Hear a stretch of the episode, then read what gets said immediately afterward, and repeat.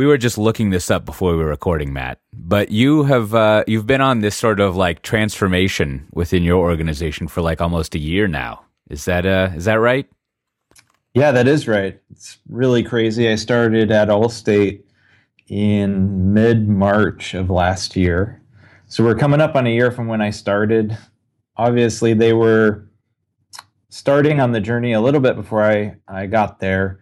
Um, but we really started to kind of step into it and and put the pressure on to move it forward uh, after coming out of CF Summit, I would say, which right. was May, about May timeframe, right? Right, the end of when May. Andy gave, yeah, when the Andy gave um, his keynote talk about, uh, and that's Andy Zitney, uh, CTO of Allstate, gave his keynote talk about, you know, developing the freedom to disrupt and it's been a cool and interesting journey. I would say that it's not turned out at all how I would have expected. Although, even looking back, I'm not even sure what my expectations were at the time.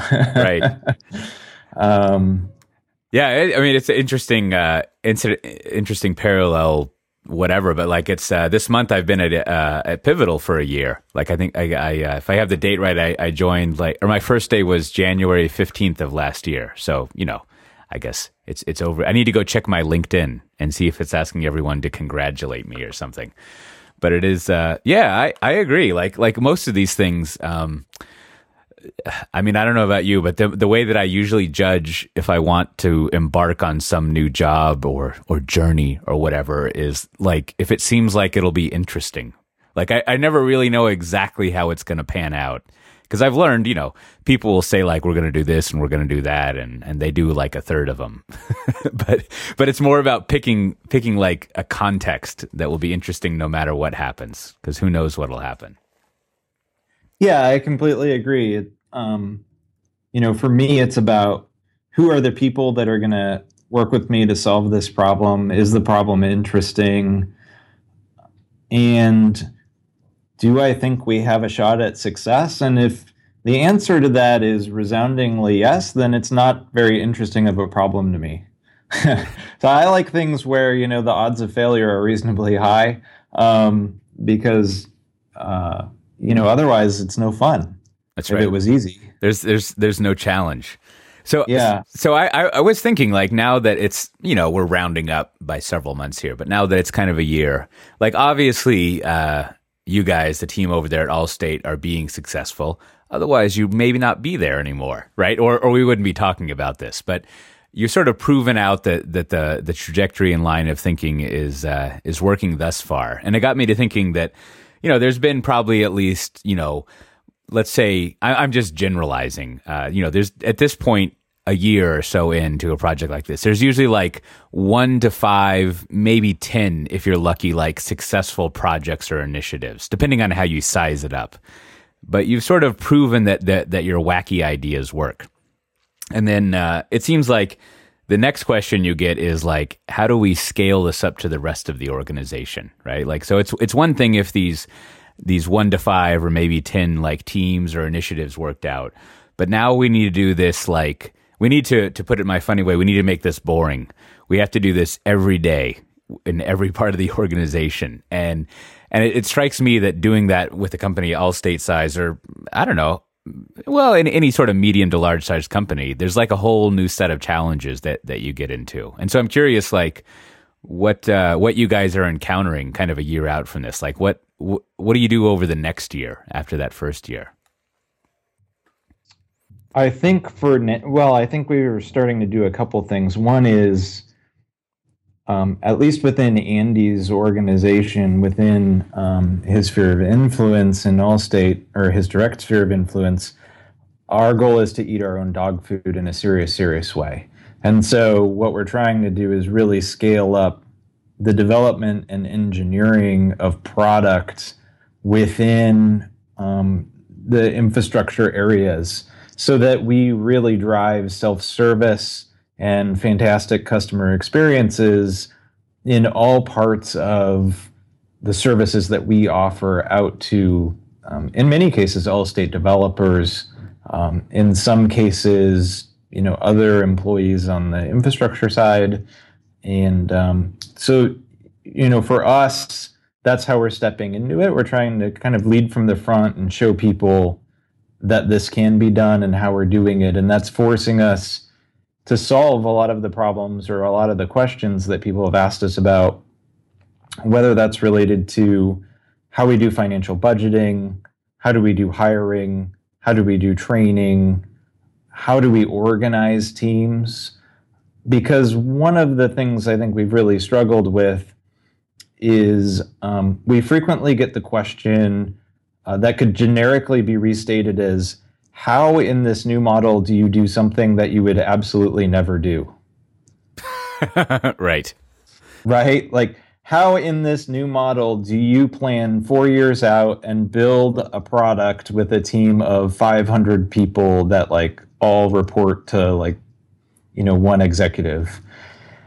And, you know, the bias or the bias going in is just that, well, we don't all we have to do is like change people um, and they have to change but we don't have to change and it drives a very interesting discussion around well organizational structure potentially has to change when we're talking about small autonomous teams. Um, the word autonomous is actually very important uh, there. And people really can struggle with this idea of these small teams of five to 10 people being able to completely decision the strategy and the roadmap of their product independent of anybody else. Yeah, no, it's it's it's funny you put it that way because this is a uh, this is a, a reoccurring theme I've noticed is uh, you you you you go in and you tell an organization like, "Hey, you're doing it wrong," and you know it being sort of like um, how you be creative or innovative with software and sort of use the full malleability and agility of software to like very rapidly ex- be exploratory and try out new things. How you how you change the business by changing software essentially.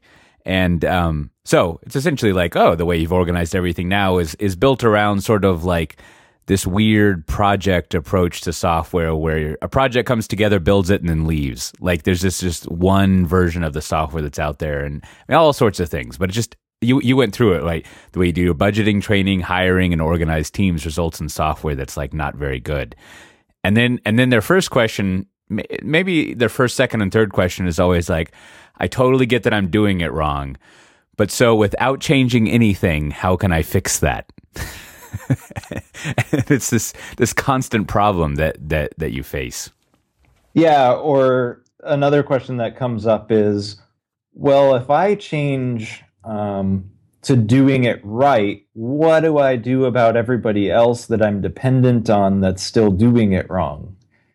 it's as if like because we can't all make progress together in a synchronized way at exactly the same time we can't do anything and it's this this frozen uh, moment of contemplation about uh, what do we do like we're not sure how to move forward so we're just going to like keep doing the same thing we've been doing and you know it really does require you to step outside of yourself and think about problems differently and kind of just say, well, what if what if we did? Let's assume away all the problems for a second.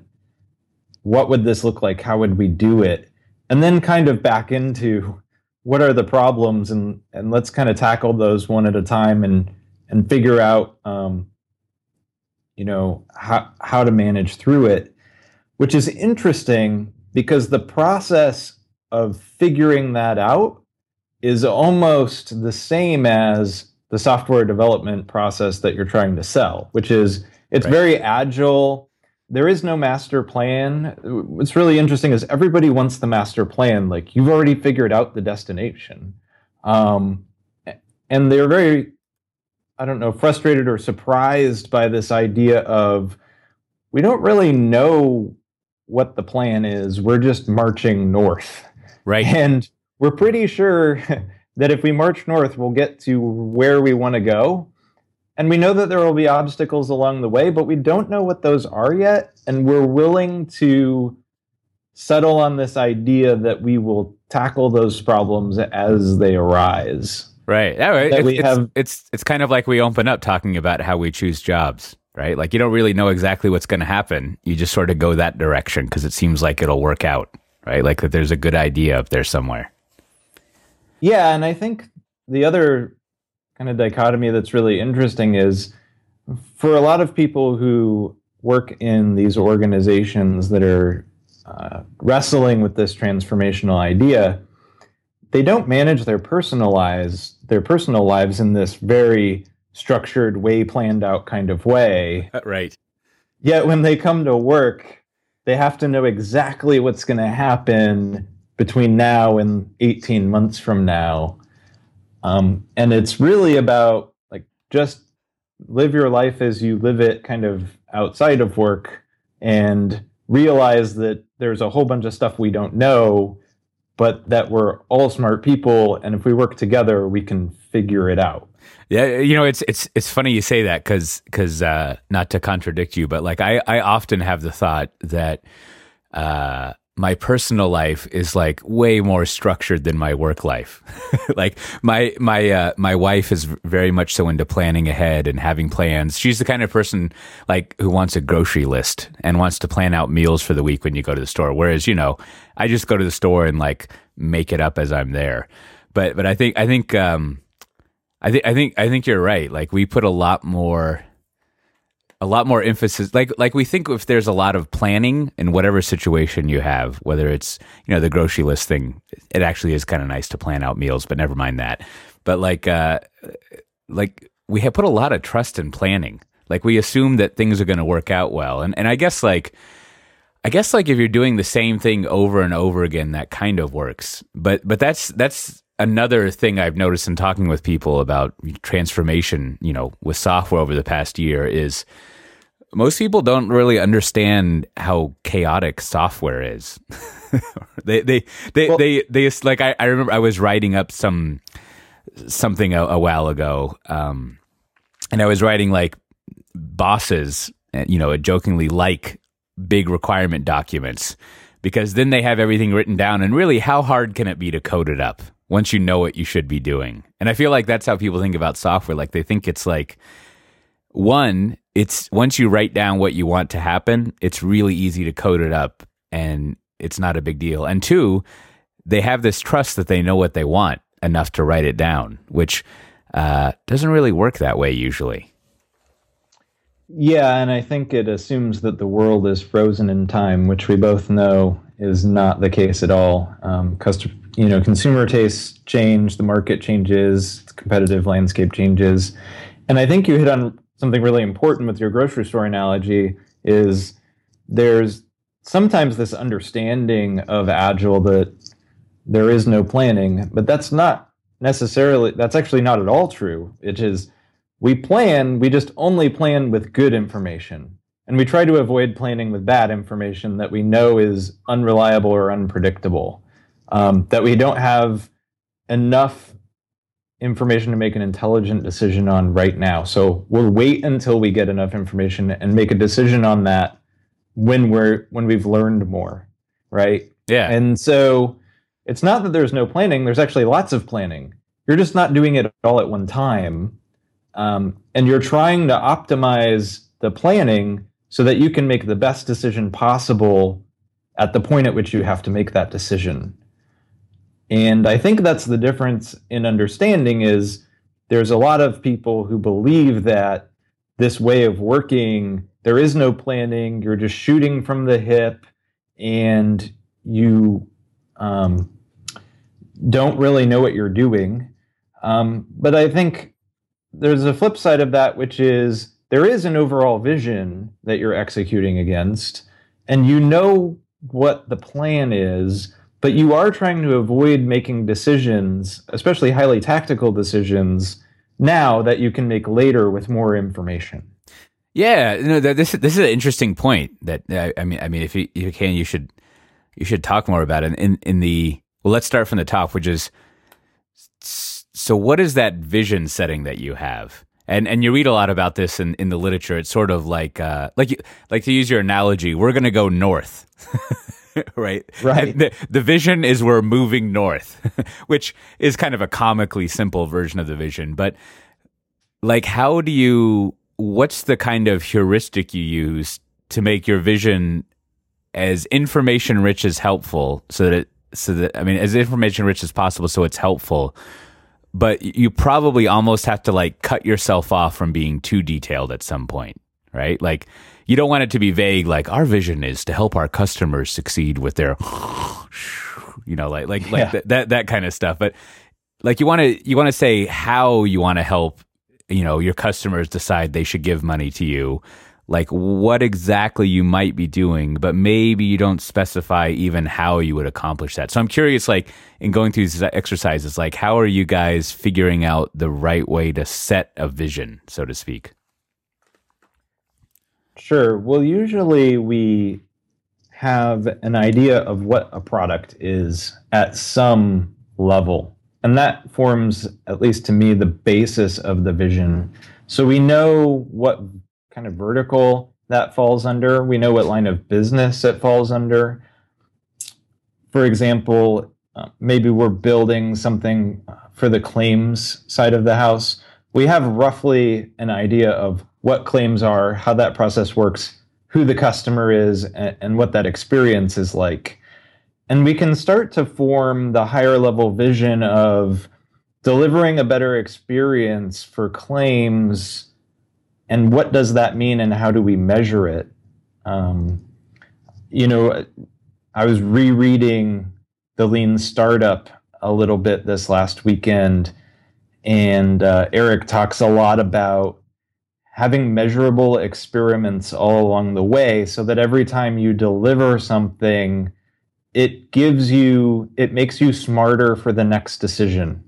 Right. And I think that's hugely important, which is my deliverables are actually built around this idea of information gathering rather than delivering because I think that's what the customer wants. Yeah, yeah I I, th- I think that's maybe I don't know, maybe the key insight of the lean startup thing is to rephrase what you were just saying is the the main activity you're going to be doing is like getting more information about what works and doesn't work. and, you know, a a tried and true way that us humans have of doing that is basically the scientific method, right? Form a hypothesis and th- and then I like the way you phrased it figure out how to measure if it's good or bad. Like I think that is a key step that a lot of people skip over. Is like how are you going to measure if your experiment has gone well? So you've got you've got a uh, you've got a hypothesis. You need an experiment, some way of testing out if our hypothesis is true or not. And then critically, like how do I measure it? And and then you know the the part that I think is maybe different. Well, I don't know the scientific method too well at, at this detail, but I think the part that is especially important for product management and software is like, and now let's analyze all that data and then start the process over again and figure out how to make it better, right? That's kind of to me the essence of product and design. But that it's really that that figuring out how to measure it that I see people skipping over a lot because that part is I guess hard. and and and it can also be it can also be like a bummer right? Like someone might have a theory about what's a good idea to do or not. And then and then if you measure if the measurements come out that it doesn't work out as well as you want, you have to be pretty egoless and kind of divorce yourself from that idea and try something different. Yeah, absolutely. I think you have to be comfortable with the fact that in many cases you're throwing away code often. And that's actually a good thing. So as you go through this process and get comfortable with it, you start to get excited by that instead of disappointed by it. And and then so also like speaking of the uh how did you say it? How how would we do things we would never do? Like in, in that area of of people not quite getting it, if you will. So so so when you're following this cycle, uh like oftentimes you like fail basically like if if you have a, a series of like we we went through three releases and things didn't really improve that well, right? Like like a normal corporate structure, their intuition would be, uh, I guess, to kind of like punish the team doing it, right? Like if you're not showing progress and things aren't progressing, then obviously something is going wrong. And so that seems like the first hurdle that you get over. And and the answer to that again is to like treat this information as as a uh, a, a, source of of input, at least about what doesn't work. But I, I wonder how you're seeing people wrestle with this idea of uh, sometimes it takes a long time for success to come, and and by virtue of having lots of small little experiments, you kind of expose a lot more failure quantity wise than you would if you had one gigantic failure. Or I don't know, does the issue not come up that much? I would say that that one comes up like the amount of time to get to success has not been a strong reoccurring theme. I would say it's more about the the reoccurring themes we see are largely centered around interacting with other parts of the organization, um, people management, which is anything from organizational structure to training um, to what are the roles we have today, what are the roles we have tomorrow, who goes into what role, how do we decide, um, how do we ensure these people are successful in doing that. Um, and the other one, of course, that comes up, uh, which is probably not very surprising, is financial implications of not having a plan. So, how yeah. do you do budget? You know, how do you do budget when you don't have a plan? But what we said is you do have a plan, but it's this shift of project work to product work.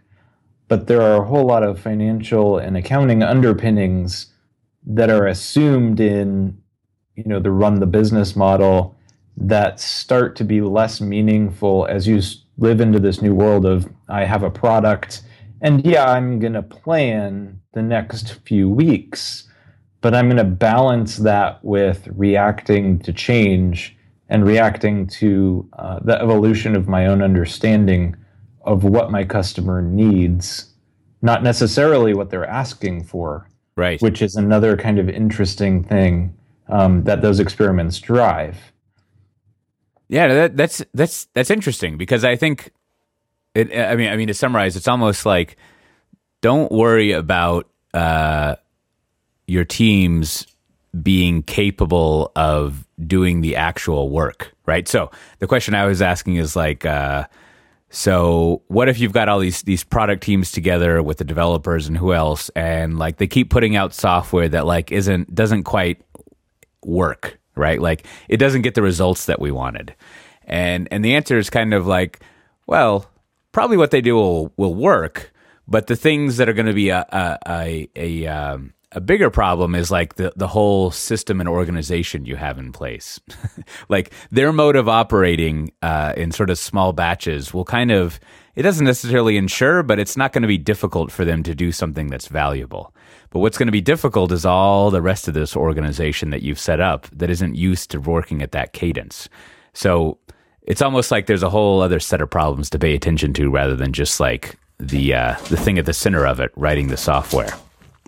There is, and it's almost as if there's a larger fear of creating value and then not being able to unleash it than there is of not creating value in the first place, which is yeah. kind of a crazy thing to think about. Yeah. Yeah. So so what is like what what are the budgeting considerations? This is something like I I've, I've started to try to figure out recently because it comes up quite a bit, and so I'm curious. Like, kind of you alluded to it, but how uh, how would you contrast the old method and the more agile method of doing things when it comes to to finance? Sure, absolutely. A lot of the budgeting process for many enterprises is organized around project work. And it's exactly as you described. We're going to hire people or we're going to staff people and time and and resources to go build this project and deliver it. And then once it's delivered, we don't have to pay for it like ever again. It's like free forever, which we all know to not be true, but this disconnect from the pro- the project life cycle being so tied to the financials, but both of those things being fundamentally disconnected from reality of right. um, the software development lifecycle itself, it drives into this weird situation of, well, now I have to come up with more money. And what I think folks struggle with is actually that's not true. You don't. It's just the money is spread across different places. You're still paying the same amount. You're just having a hard time figuring out what buckets the money comes out of to drive these different activities because you now, to some degree, have a regular run rate. And you can scale that run rate up or down on a uh, product depending on what your priorities are, what your backlog is, and when you need to deliver those things. But fundamentally, it's less useful to allocate money based on you know some large project so to speak yeah yeah i, I mean uh, well the way money works in all spheres to me is bizarre and enchanting and weird, but the way money works in a corporation is is also always strange because it seems like it's it seems like the the the cognitive dissonance, so to speak, in in kind of like the more agile cloud way of operating, and the uh, traditional way of operating is whenever you get money, it's like you're making this promise that you have to fulfill, and and the promise has to be like pretty specific, right? Like maybe there's like a range of return that you'll get or things like that, but it's all very like planned out. And then also like uh, I get maybe because it's convenient. I don't really know why, but but those promises are usually in like 12 month increments, which uh, this all kind of adds up to like when you go to ask for money, people ask these questions that like don't even apply if you're thinking in terms of like, you know, weekly iterations or, or, or month long like iterations and things like that. And then it's it's also sort of bizarre to me because it seems like uh, I, I, I don't really know how accountants think, but if I were like, I'm going to come back to you and ask for small amounts of money over time versus I'm going to come to you on day one and ask for a huge amount of money, and then I'll talk to you in 365 days and see how that panned out. and it almost see, it almost seems like money, so to speak, wants the second. They want to give you a giant pool of money and then not really check in on it all the time, which I'm grossly exaggerating it, but uh, it seems like you would want smaller amounts of money with more frequent check ins, but that doesn't really seem to pan out so much in, in companies. Yeah, and I don't know if it's driven by finance themselves as much as it's driven by uh, what many people refer to as the big evil business, right? The people who are driving feature function requirements, who are sitting probably closest to the customer, who are really coming up with the overall strategy. But I was thinking about it as you were talking. It's almost as if it's the difference between you know, I'm going to go to Amazon and buy a DVD every time something comes out I want to watch versus I'm just going to pay, you know, for Prime and assume that Amazon's going to be good about good, putting good content out there that I'm going to happily consume, right? Right. You know, I'm taking it on trust that as I pay that reoccurring fee, that they're going to constantly be releasing new material that's interesting to me. Um, and what if they don't? I guess you know I just stop paying the fee, and you know that's the that's the mental difference that I think is so di- you know difficult for traditional enterprises to wrap their heads around. Yeah, no, that's that's an interesting analogy because it is it, kind of highlights what what I what I was uh, rambling through is if if you have one big chunk of money that you pay once you basically have only two decision points. One when you pay the money and two if you stop paying the money. Right? Like like you, you you don't really like with with any streaming video service you don't really have a decision point where you can say like i want this film or not that film because you're just paying a big lump sum. And similarly if you're budgeting like a huge lump sum of money you have less options to go in and kind of like manipulate and choose various ways. Like you're kind of set on a path Yeah, and and to that end, to take that analogy even further, I can only pick from the catalog of things that are available to me today. So if I'm planning what I'm going to purchase over, say, the next 18 months, I don't necessarily know what's going to hit the catalog in the next 18 months. So I'm robbing myself of all kinds of options um, that the other model makes readily available to me. So have have have you have you guys found some successful ways of changing finance people over to this uh, sort of more frequent schedule, a more, a more agile mindset? Like how uh, how's that panning out? I would say it's a conversation, and it depends on um, not only the financial side but the business side. And mostly, it's an education process. In many cases, the only way that we've found to really be successful into driving that conversation forward is to um, show people with small experiments and get them bought in. I think over time, we've seen with the track record um, that we've delivered, the savings are substantial, and and that is starting to make its way into the conversation of you know, all of a sudden we have all these things that we don't necessarily need to build. And so we're not paying for them. And so we can use that money for other things that maybe we do need to build or we want to build. And it changes the the conversation a bit. At the same time, we still consistently wrestle with this dynamic of um, how projects get funded and uh, we're juggling through that a little bit. Yeah, no, so we don't. It's it's like it's like another no easy answer. Yeah, yeah. No, I, I mean, I mean, there's another another general principle. Like after a year myself, that I've kind of arrived at, which is, uh, the only the only way to like change organizations is to be successful. Like to put it in a purposefully ridiculous phrasing, right? But but to your point, it's like you can spend a lot of time talking about uh, sort of like the theory of how you should be operating and therefore why it will have benefits, kind of like the Platonic approach of like, here's the truth. And once you're exposed to it, you must comply to, uh, you know, how it wants you to operate.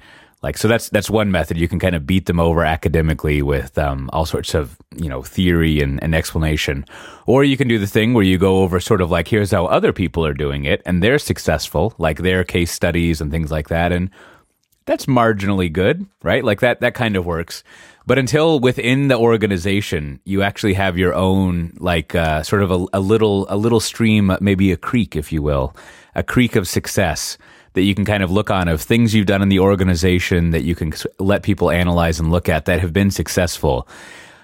I like it's hard to think of how companies have really gone through change otherwise. and then, and then it's almost like and this this is this is kind of the basis of, of me thinking about a year in there's a new set of challenges it's like the first challenge on day zero is buying that time in the first year or whatever right where like uh, we're going to be over here in the skunk works doing stuff, right? Like, and it's never like completely a skunk works, but you've got to get, you can't be mowed down by, by questions. You've got to build up this little stream of success. And then once you have it, then you can start using that as a reference for like proving within your organization that it's a better way of converting over. And, uh, I don't know. I, I, haven't come across many people in large organizations who succeed otherwise, who just suddenly switch over to doing things in a new way. Yeah, I would uh, I would agree with that. I mean, one thing we've talked a lot about during this first year is it's almost as if you can't talk somebody into this stuff. Right. You can't talk somebody into the transformation or changing the way you work or changing the financial model. If you can show them or bring them along with you on the journey, then it's amazing how much of the problems that the customers bring up, they will go solve on their own once they've recognized that it's a happier path, that life is better.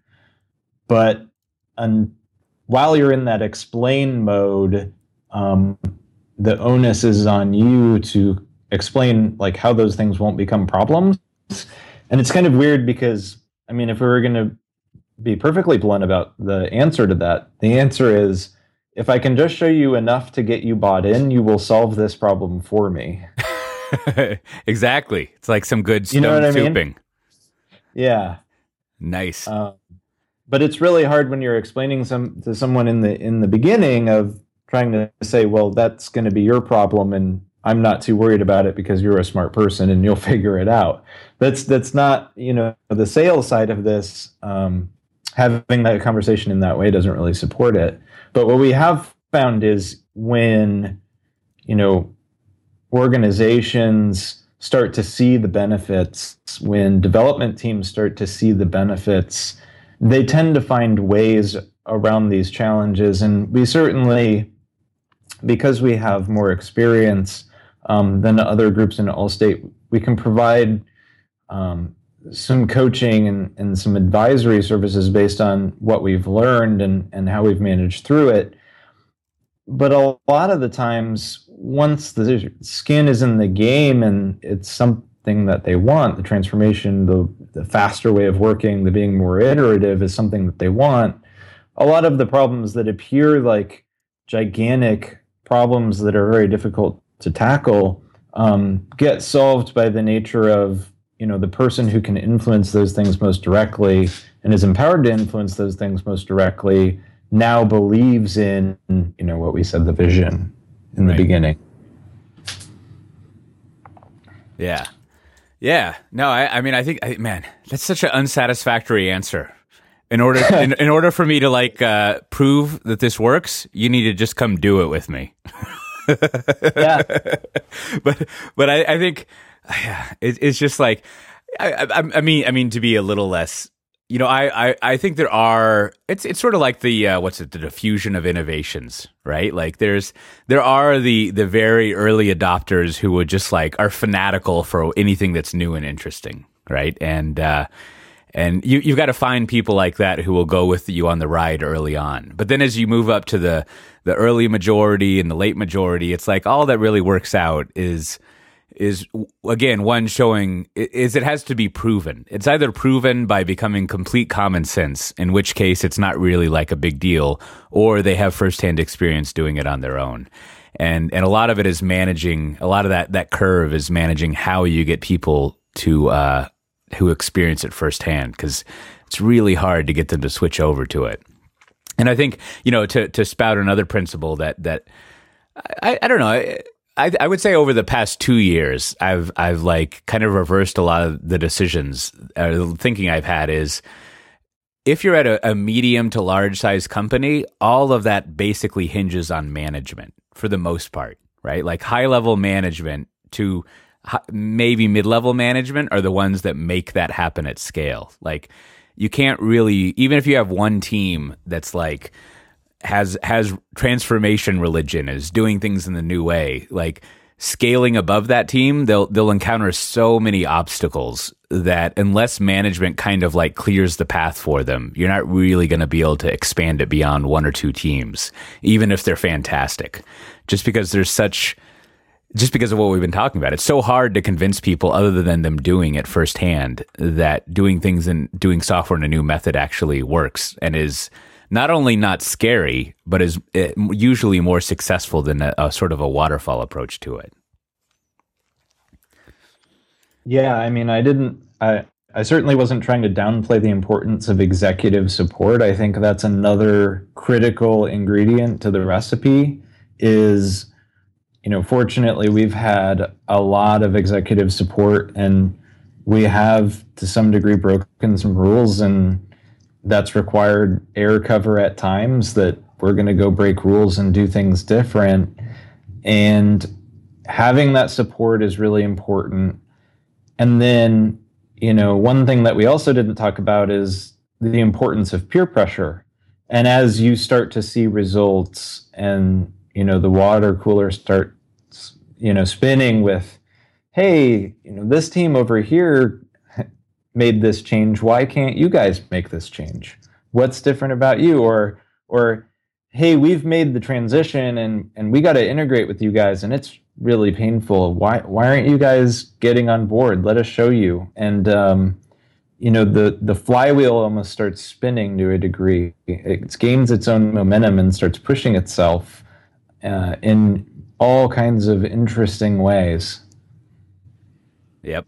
Well, I, before we run out of time, I, I, also want, we mentioned it actually several times, but there's a topic that uh, I started a, a, new column on DevOps over at the Register, just as like exciting background. They, they have like a DevOps conference. So, you know, they're, uh, they're trying to promote some content, but you know, I'm always looking for an excuse to write something. And, and I just submit, it's not published yet, but I just submitted this one on, uh, on small batches because I, I, was, uh, I was visiting with, with one of our big, uh, our big retail customers recently and we spent like a day with uh, several folks there. And i was realizing that uh, one of the sort of hidden and, and again we've we've illustrated this all throughout our conversation here but one of the hidden principles we have in sort of agile or cloud native thinking is to do as small a batches of things as possible. And and in discussing it with them and other people i realized that we sort of take that for granted.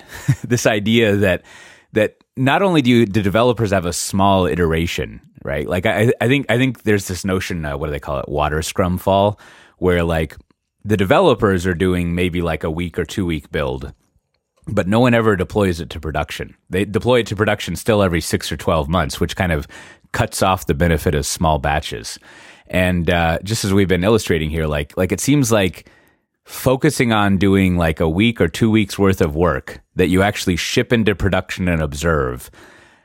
Like again like I feel, I feel like that's one of the more important principles that that that we have. So you know the, the way the way I look at it just as a little preview is like it's it's uh when you when you think about talking and I'm interested in in in uh your thinking on this like it seems like a lot of the cynical way of looking at small batches is it helps basically uh, with risk management right? Like you have less code each time, so there's less bugs that you have. You sort of reduce this risk of what I call useless software, where it's like you could work for six months, release software, and then you've done the wrong thing. And you didn't have any input along the way. But you have this constant input of if it's useful, and so you can course correct more, which I think gets to that point I was asking about, right? Like if, uh, well, what if it doesn't work? but you have so much feedback that it's hard for the software not to be something useful. And then I think I think related to that is also like it gives you the opportunity to innovate more because you have more and more feedback and you're always trying out new things so you have more exposure. And then there's also like uh, this is the part that I like I was talking about I, I have the least sort of confidence in, but in theory it gives you more budget control, right? Because there's more opportunity to to fiddle around with the budget, good and bad. And then it seems like the last one is is uh, because you're shipping so frequently, it's hard to go over schedule because by definition in the system you're shipping. so you might sort of like miss a schedule of of ultimate completion. Like if you like you may not achieve exactly what you wanted to 12 months ago and therefore be over schedule but along the way if you've shipped every week or every month it's hard to argue that you're missing a schedule. You're always like doing something. But I mean, anyhow, it, it seems like that's that's one of the core things that I need to study a lot more of like how how you get to your point, not only the team focusing on a small batch, but get the whole rest of the organization to be thinking, thinking in this really tight loop of a small batch. Yeah, absolutely. I mean, it's what we talked about earlier around the experimentation. Um, I think what was interesting about what you mentioned is, you know, it's impossible or it's very difficult to kind of miss a the date or miss the deadline because there kind of isn't a deadline. Um, right. That, that, that's, that's sort of, of like the uh, the Jedi mind trick of of uh, scheduling in, in in in small batch approaches. Yeah, it's like there kind of isn't a deadline, and if you miss the deadline, it's probably because you decided that particular item doesn't really matter that much, and so it either got deprioritized or you decided not to do it. Right. Which is a win on both sides because now you're able to allocate the money to things that evidence suggests will deliver more value. And so, do you really care at that point about missing a deadline? Yeah, it's a, it's it reminds me of something that uh, one of my one of my managers once said. Like we we had just come out of a long meeting, and uh, his his his boss had done a lot of the talking, and things kind of went sideways and he said, Sometimes the best thing to say is nothing. and, and so similarly, right? Like sometimes nothing is a big win, right? Like sometimes deciding not to do something is actually like uh, great because it would have been a lot worse if you actually shipped something than than if you didn't. Yeah, yeah, absolutely. I mean, not shipping is better than shipping a, a feature that the customers don't use, for sure. Um, but yeah, I, I like the this idea of the small batches, especially when it comes to software. I think for cookies, large batches, you know, cookies, brownies, any delicious treats, large batches is good. Um, exactly. As long as there's a commiserate large batch in your stomach to consume it. That's right. That's right. but for software, definitely for software and apparently for manufacturing, uh, small batches seem to be the right way to go. And I, you know, it's like you said, and we were talking about this a little bit before we got online, but is it because software is changing so much and isn't so predictable? Like, if I'm manufacturing a screw that looks exactly the same, has the exact same number of threads, the exact same size, down to the millimeter or the micrometer, uh, do I do I really care about small batch versus large batch? Maybe not, but that's not software and software isn't consistent. Software isn't a chocolate chip cookie. It doesn't look or taste exactly the same every time. You're constantly reacting to uh, changes in, in the business environment changes uh, to the to the customer ta- you know customer needs and so that's probably what drives us more towards this idea of small batches is because we're having to relearn or validate our, our learning after every batch instead of just being able to decide once and go. Yeah, yeah. No, I I, th- I think I think that's true, and I, th- I think also in at least from what I you know have read and, and at least reading about lean manufacturing and things like that, like people do like small batches, but it's more the small batches come really fast. like like essentially, you know, you want to keep the batches going out and running, but it, it seems like you definitely want lots of checkpoints to inspect things and make sure that quality is good. And therefore, you set up a factory system that allows you to have lots of checkpoints and kind of seems like a, a sort of a small batch approach. And there's all the science of, you know, theory of constraints and all that sort of stuff. But I, I, th- I think I, I, think how that's kind of analogous. I mean, I, agree with the way you put it that, like, if I know how to make a screw, I would like to make tens of thousands of those screws, if not hundreds of thousands, versus like, I'm going to make 50 of them, right? Like, you want to pump out these big batches of things um, compare, in compared to software. But I, I think it does highlight something interesting that's, that's, that's worth pointing out. And that is that in software, because all the infrastructure was not very automated, it was really hard to do small batches. Like you would spend all this, like you could do a small batch of code at the at the application layer, but then you have to do all this work at, underneath in the infrastructure layer, which made your small batch into a gigantic one or a very time consuming one. And a lot of what enables software developers to do small batches nowadays is automating a tons of that stuff. Not all of it, but a lot of it. And and that's you know, I'm always curious when people go over like some great new thing you can do with technology, like what's different now. And it feels like that's generally a hugely different thing than in the past when, when all the layers above the application were very tedious and time consuming for each deploy and would make you spread your, your deployment window out longer and longer, resulting in larger batches. Yeah, I've kind of talked about this um, a couple times before, I think, which is you know, the interesting shift to me is it seems like now we're building software with releasability as like a first class citizen. Yeah, exactly. And it didn't it doesn't feel like we used to do that. No, no, not at all. I, I mean I mean I think it's only just now that we've moved as as software creators, I guess, from that mentality that that done is the golden image. right? Like yeah. you think of software a lot differently if the end result is literally, and I mean that word in the literal sense, so to speak, like a CD, right? Look, or a disc. Like that's it. I'm done. Whereas, you know, that overstates it a little bit, but nowadays we think about like operating and running it as part of the software as well.